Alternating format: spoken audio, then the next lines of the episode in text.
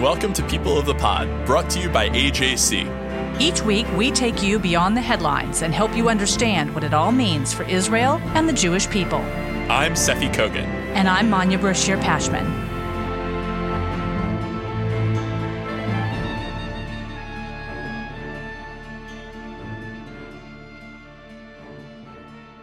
Josh Kraft is a community leader, a seasoned nonprofit executive, and through his family, a six time Super Bowl champion.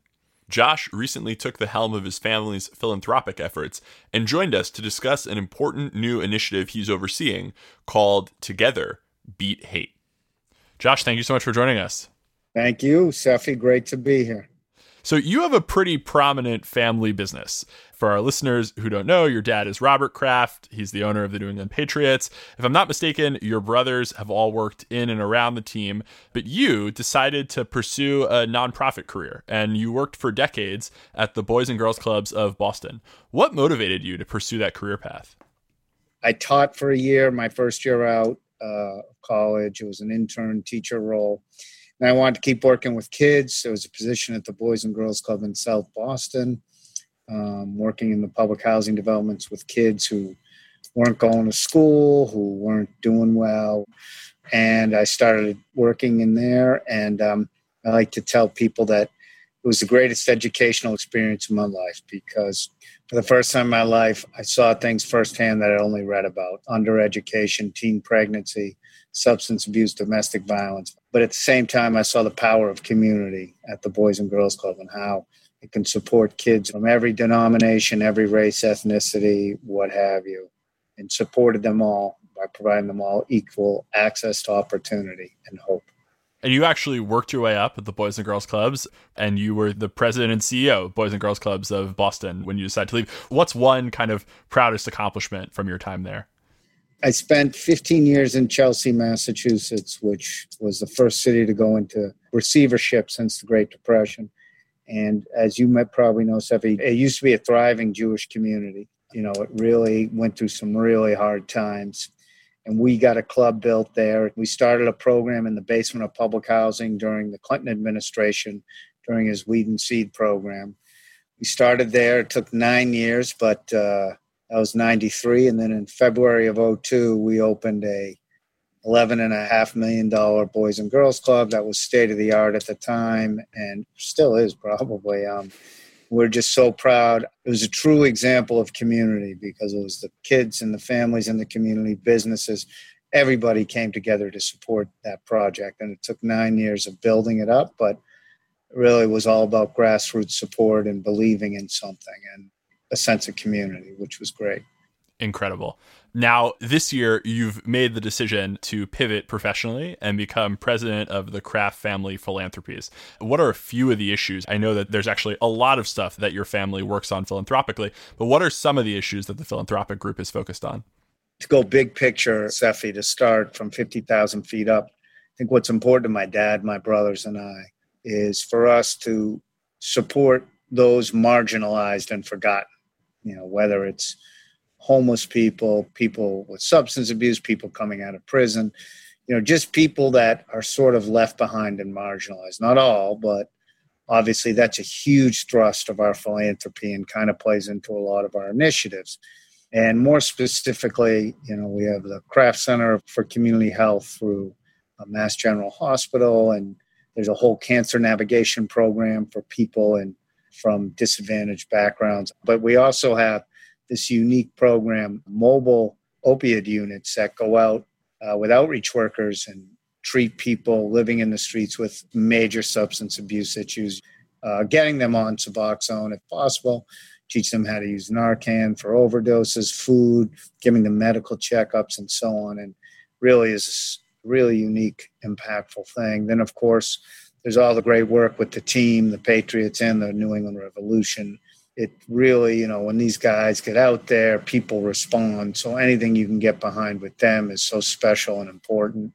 Our newest initiative is the Foundation of Combat Anti Semitism, which my dad created with a philanthropic investment of $20 million to combat anti Semitism and other forms of prejudice, racism, and hate that unfortunately are way too prevalent considering what a modernized society we are, it's really somewhat, dis- not somewhat, it's freaking disgraceful that this is still something we're dealing with. So, but before we, we dive more into that, I just want to ask you about one other element that I think has kind of captured people's imagination through the years. I actually I don't know if this is run through the philanthropy or not, but I know that your dad has taken several trips of NFL players to Israel to kind of help expose them to Israel, maybe brush away some of the misconceptions around Israel. Have you been involved in that at all? Is there, you know, can you share with us some of the impact about that?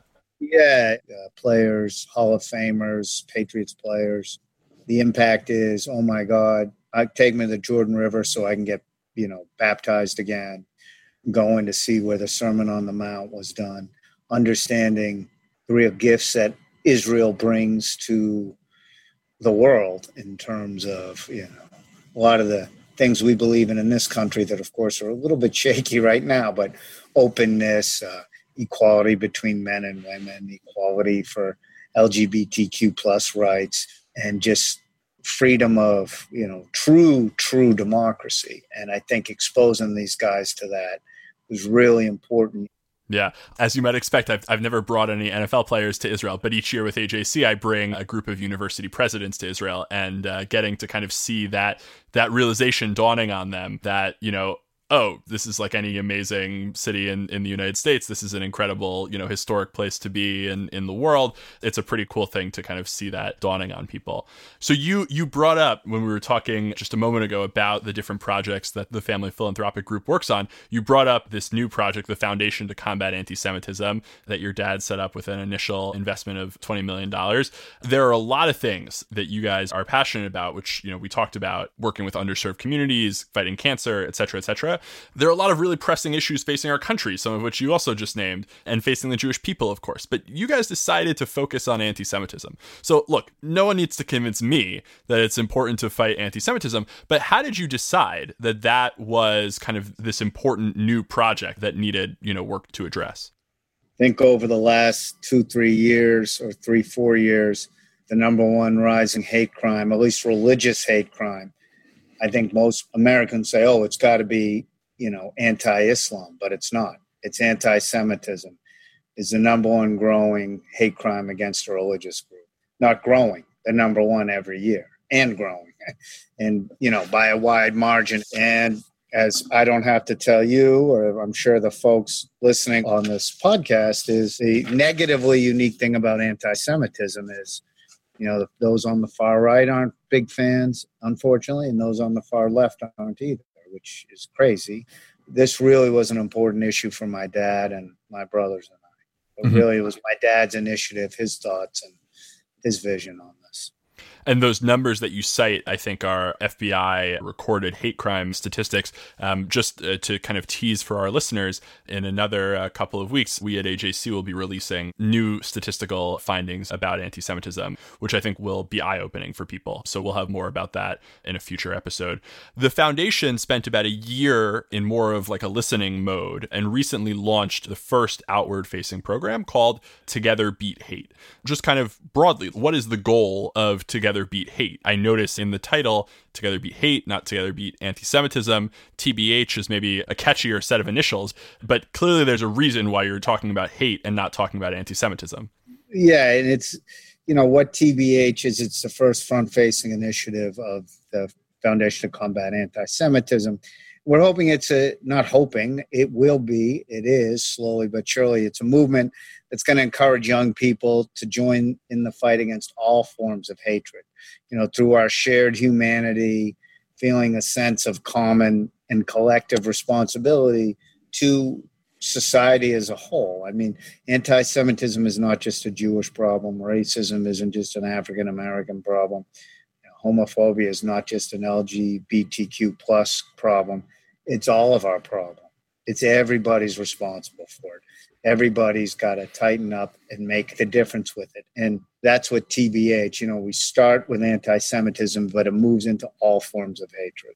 Mm-hmm. And it does it through, you know, meeting young people where they are, social media platforms, through our TBH Command Center, which tracks 300 million websites throughout the world around anti Semitism and other forms of hate. And finally, empowering individuals with uh, in community organizations to on the ground initiatives to build bridges and so on. Let us know how people can get involved in, in this important initiative. Together Beat Hate on Facebook, all one word. TogetherBeatHate.org is our website. Together Beat Hate, all one word on Instagram. And then Twitter, Together Beat with an E H 8. So Together Beat EH 8 a very worthy cause for people to go and follow on their social media. Josh, thank you so much again for joining us. Thank you, Seffi, and everyone at the American Jewish Committee, and look forward to staying in touch.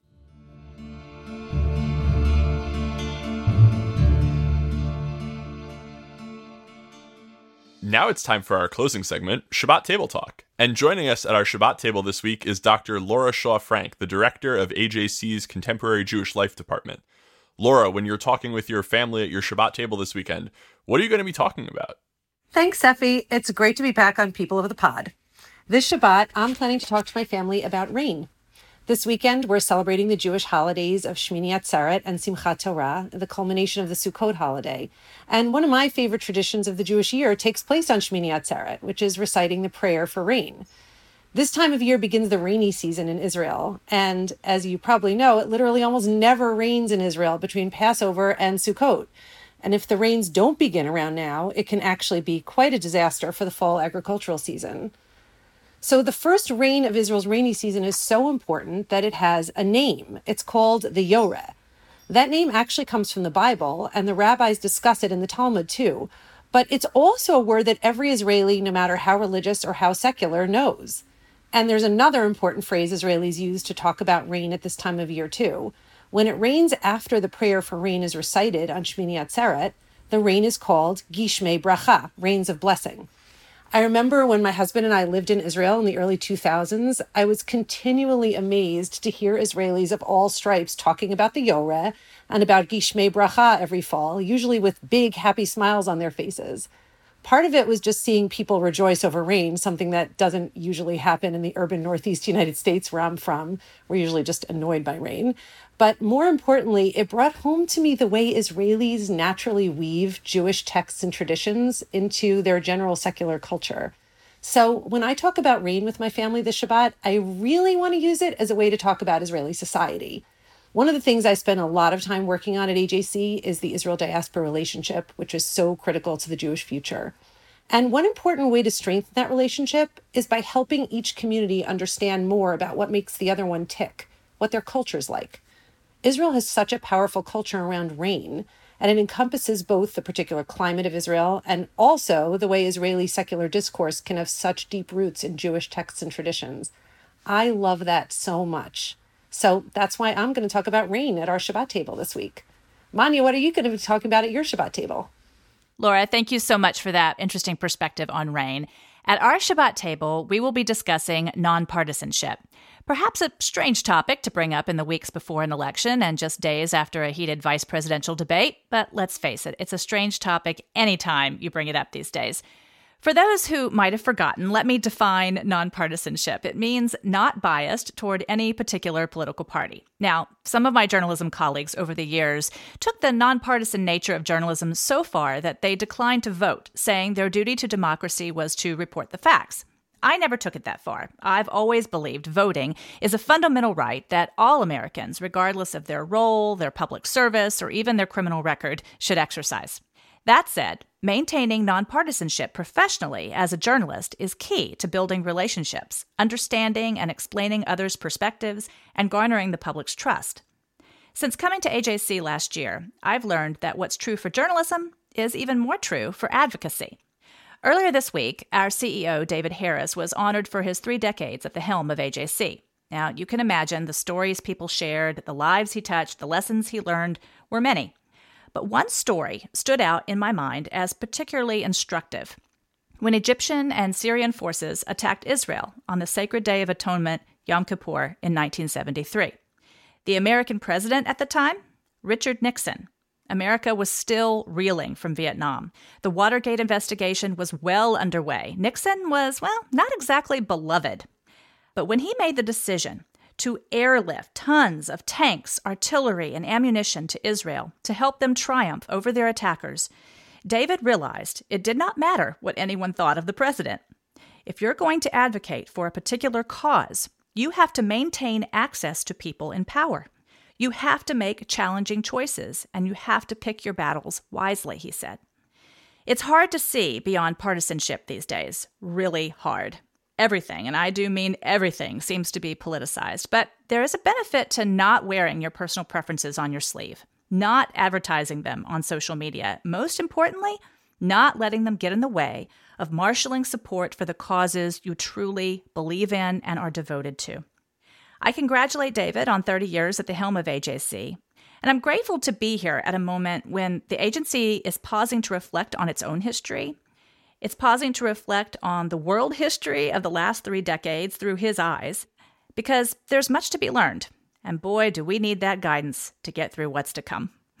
Seffi, what are you going to be talking about? I also congratulate David. It was a, a beautiful, beautiful event this week. But we're going to be focusing on some Hebrew vocab at my Shabbat table. Haredi means one who trembles. It's the phrase ultra Orthodox Jews prefer to use for themselves because they tremble in fear of God. That fear of God is called in Hebrew Yirat Shamayim, literally fear of heaven. It is considered good in Judaism to live your life with Yirat Shamayim because it keeps you humble and concerned about matters of the soul. Speaking of souls, pikuach nefesh literally means saving a soul. It's the act of saving a life. Jewish tradition teaches that the requirement to save human life overrides virtually every other commandment. In order to save lives, even the most traditionally religious Jews can do some very un Jewish things, like violate the laws of Shabbat and skip synagogue services. Busha means an embarrassment or a shameful act. So does cherpa, so does chlima, so does Shonda, but that one is Yiddish, not Hebrew. And all of these words come in handy when talking about what has been going on in Brooklyn this week. After Borough Park was identified as a rising COVID hotspot, the New York authorities moved to close schools and strictly limit the capacity of all indoor venues, including houses of worship. This is smart. This is a good thing, because if it helps nip a new COVID surge in the bud, then it would save lives. Furthermore, because of Pikuach Nefesh, Jewish law holds that it is absolutely fine to pray in your home without a minyan, a prayer quorum, in order to save a life. In fact, if attending a synagogue is going to put lives in danger, which it absolutely would in a pandemic, then praying in a synagogue is not only not a mitzvah, a commandment, it's an avera, a sin. Misled by some rabble rousing leaders, many in the Haredi community have been doing the wrong thing. They have rioted, held unmasked protests featuring mask burnings, and even assaulted some members of the community who were supporting this shutdown and encouraging mask wearing. It was a busha, a cherpa, a chlima, and a shanda when on Wednesday night a mob of hundreds attacked Haredi journalist Jacob Kornbluh, a friend of our podcast and a rising star in the world of Jewish journalism. He was assaulted, hit in the head, kicked at, called a Nazi, and pinned against a wall by the mob. He had to be rescued and escorted to safety by the NYPD. My modern Orthodox community is no less authentically Jewish than the Borough Park community, but my synagogue spent months locked down and continues to have major, major prayer modifications in place to ensure public health. I led my community in prayer on Yom Kippur through a mask, in a socially distanced room, in a majorly abridged service, with minimal singing, all to protect ourselves and, by extension, our fellow New Yorkers. Speaking of Yom Kippur, Jewish tradition teaches that in the beginning of each year, between Rosh Hashanah and Yom Kippur, each person passes before God's throne to be judged. On Rosh Hashanah, the saying goes, Our verdict is written, and on Yom Kippur it is sealed. Who shall live and who shall die? There's a much less well known date called Hoshana Rabbah, when the period of judgment is really, really final. That date is tomorrow. So I ask my co religionists in Brooklyn, where is your Yirat Shamayim, your fear of heaven? We are all being judged right now. And you choose right now to riot and attack your fellow Jews and to flout public health as the pandemic surges back in this country? The actions in Brooklyn call to mind one last vocab term Chilul Hashem, a desecration of God's holy name. What else should we call it when the people who are seen as emblematic of Orthodox Torah committed Jews make a fuss over following the same rules as everyone else? When they resort to bullying and violence? When they invite anti Semitism through their actions? Those are the only words I can think of. Chilul Hashem. I hope my fellow Jews in Borough Park will be thinking about their actions this Shabbat. I know that I will be. Shabbat Shalom. Amen. Shabbat Shalom. Shabbat Shalom. You can subscribe to People of the Pod on iTunes, Google Play, or Spotify, or learn more at ajc.org slash people of the pod. The views and opinions of our guests don't necessarily reflect the positions of AJC. We'd love to hear your views and opinions or your questions. You can reach us at peopleofthepod at ajc.org. If you like this podcast, be sure to rate it and write a review to help more listeners find us. Thank you for listening. This episode is brought to you by AJC. Our producer is Kukong Do. Our assistant producer is Atara Lakritz. And our sound engineer is TK Broderick. Tune in next week for another episode of People of the Pod.